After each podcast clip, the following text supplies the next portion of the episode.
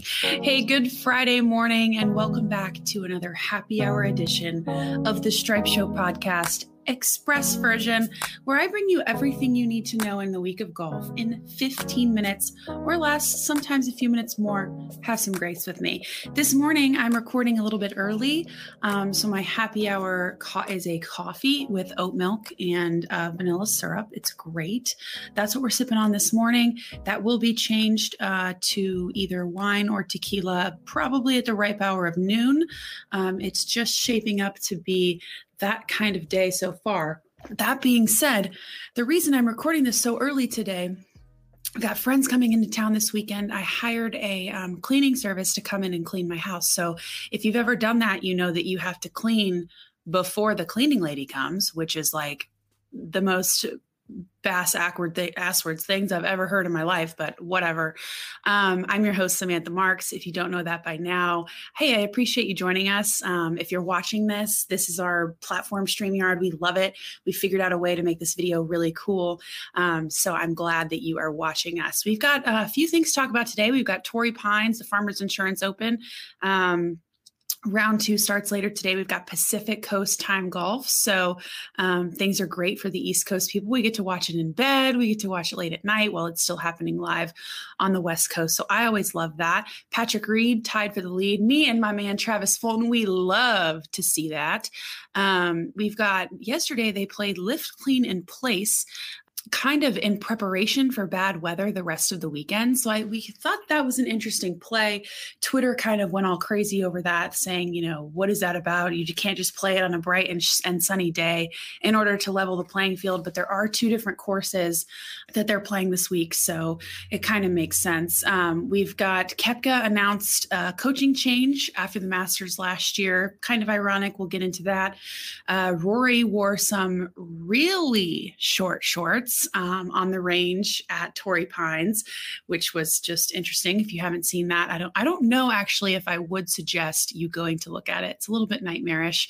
Uh, we've got a new CBS producer in town, so we don't you know what we're going to see on this weekend's broadcast might be a little bit different than normal.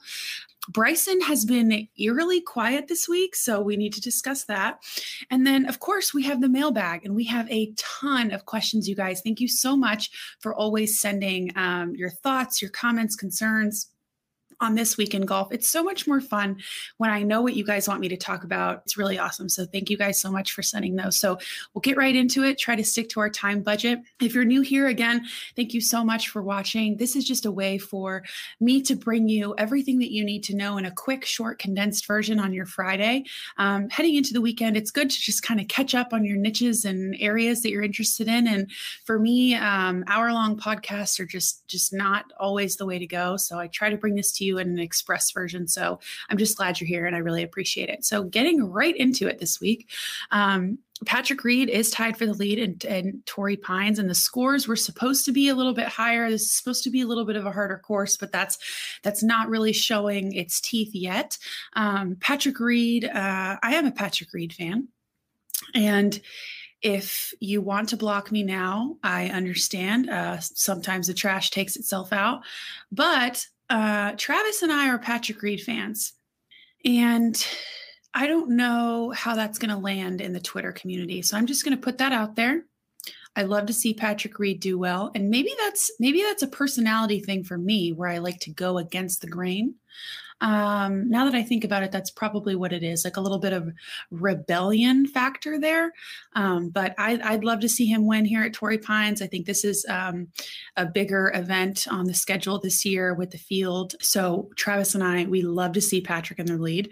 Um, as I said, they played Lift Clean and Place yesterday uh, because it's supposed to be bad weather Friday, Saturday, Sunday. Now there's two different courses, so people will be playing the courses at different times. But the people who were on the ground at Torrey Pines said it was just kind of weird because it was like bright and sunny and beautiful, and they were playing lift clean and place. So, um, kind of a preventative measure there, but I, I do see where they're coming from. I just think it's a little strange when you think about it, but I guess, I guess it makes sense. Um, Earlier this week, Brooks Koepka announced that he switched coaches just a couple days after the Masters last year, which obviously Brooks, I mean, uh, Dustin Johnson won. And uh, Travis and I have always talked about the fact that Dustin Johnson really fuels Brooks Koepka, right? Like Koepka gets pissed when Dustin Johnson is playing well. Whether that's true or not, I don't know. But in his actions and in this coaching change, for example, he was with Claude Harmon III, who also coaches DJ, right?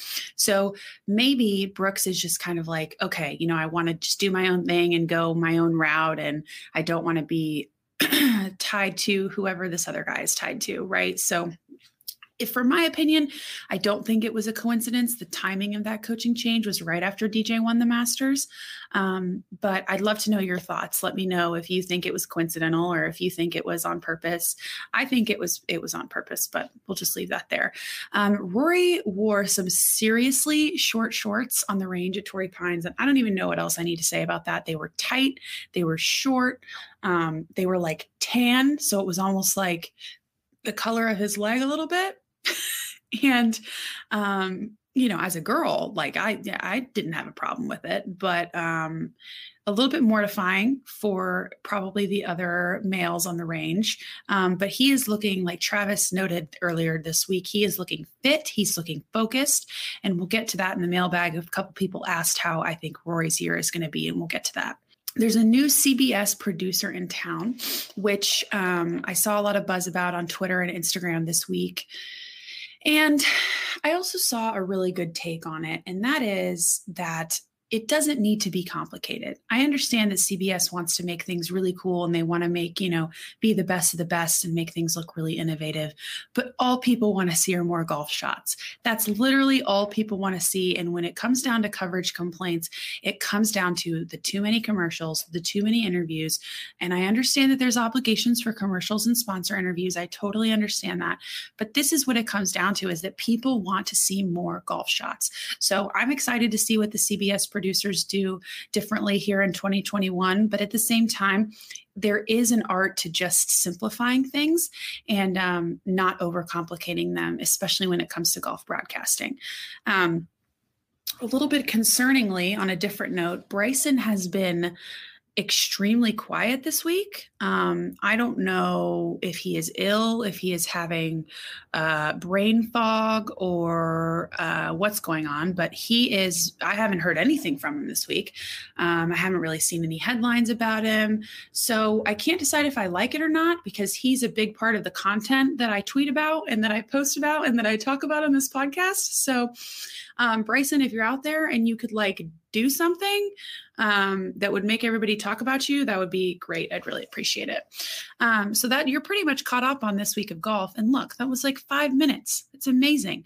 Um, now we're going to get into the mailbag, which I posted on. Um, I posted on uh, Instagram and Twitter about questions, comments, concerns, topics, um, anything really to talk about uh, what we want to go over this week. So I'm just going to run through them. We have quite a bit. So I'm going to try to not stay on um, each topic uh, for too long. One thing that I want to preface before this I got kicked off my parents' phone bill this uh, this week. So that is a tragic event in my life. Um, it's finally happening, y'all. I'm finally getting older and I'm getting more responsibilities day by day. And it's just a hard realization. Um, we will we will adapt we will overcome. Uh, but other than that if anybody knows how to get your own phone plan would appreciate that. Um, speaking of that on instagram dan asked me how does one get their own phone bill? Asking for a friend. Dan i don't know. If you figure it out let me know um, Maddie says, if you don't have a handicap, don't take early tee times and play slow. I would agree with that. Uh, nothing irritates me more than going out for an early round of golf, which is one of my favorite times to play because then you have all afternoon. It's beautiful. You're dew sweeping, as they say. And there's these high handicap players with zero consideration for the people behind them in front of you. So I would definitely agree with you there, Maddie. Um, Pete asked about players' equipment changes, and that was just like a general topic to talk about. So I assume that this comes from the Rahm change. Uh, I think it was like two weeks ago now, Rahm changing equipment companies after he had a great year last year. I am of the mindset of that these players probably can play with anything, right? Um, however, like like these Jon Rahms and Dustin Johnsons, they can probably hit any club, right? I, at this point, I would I would think that most of the of the equipment technology is similar.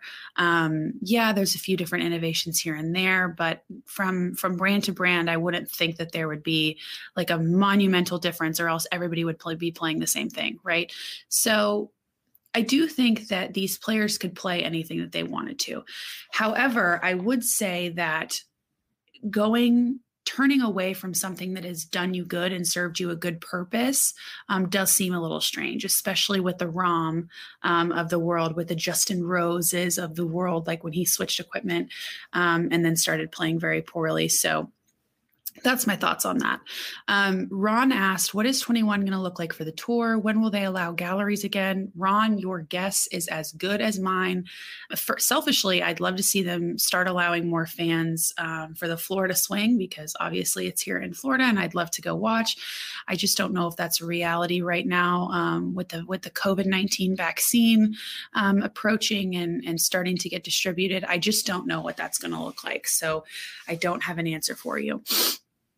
Um, Nathan's asked me a very loaded question. And if anybody has an answer, I would love to hear yours. Nathan says, How does one hit a golf ball straight and in the air?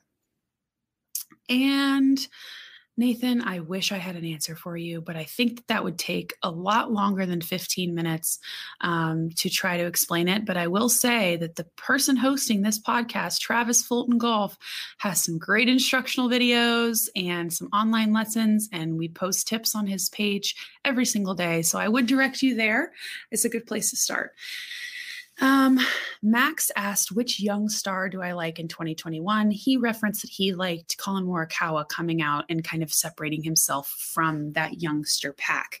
Um, it's interesting when you think about the youngster packs because it wasn't that long ago that that youngster group that now we're looking at Morikawa, Hovland, um, and all of those guys Scheffler, all those guys, it wasn't very long ago that we were looking at that same demographic of people in the Justin Thomas, uh, Rickie, Jordan Spieth, that same kind of year. And don't even get me started on the fact that those guys are the same age as me, like the Jordan Spieth and Justin Thomases. That makes me feel just very, very um, underachieved in my life, but we won't go there.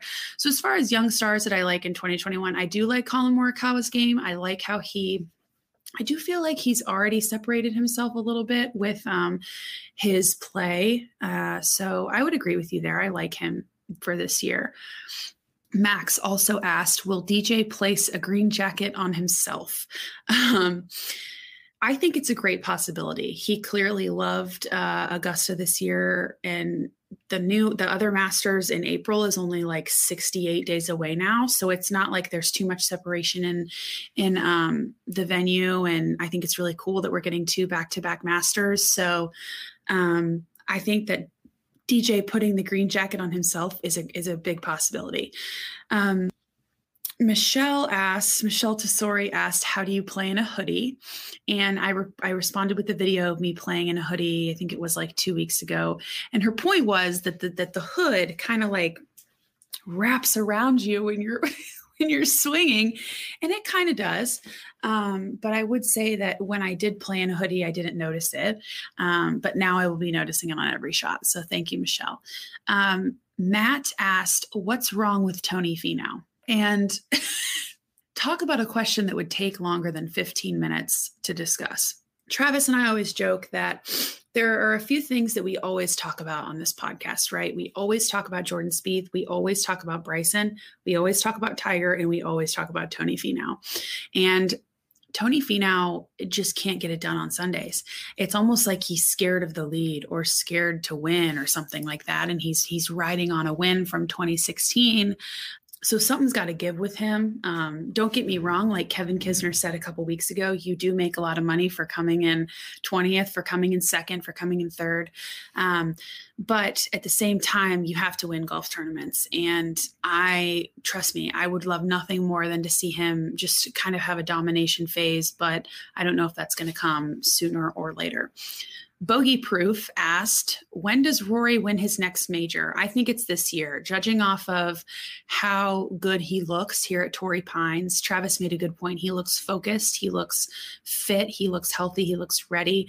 Um, he kind of was playing really good golf and then he got married, had a baby, did all of that stuff, kind of went on another path in his life. And in my opinion from watching him didn't look as focused didn't look as prepared and and kind of dialed in. Now i feel like he's back to that and it's really exciting for for rory fans to see.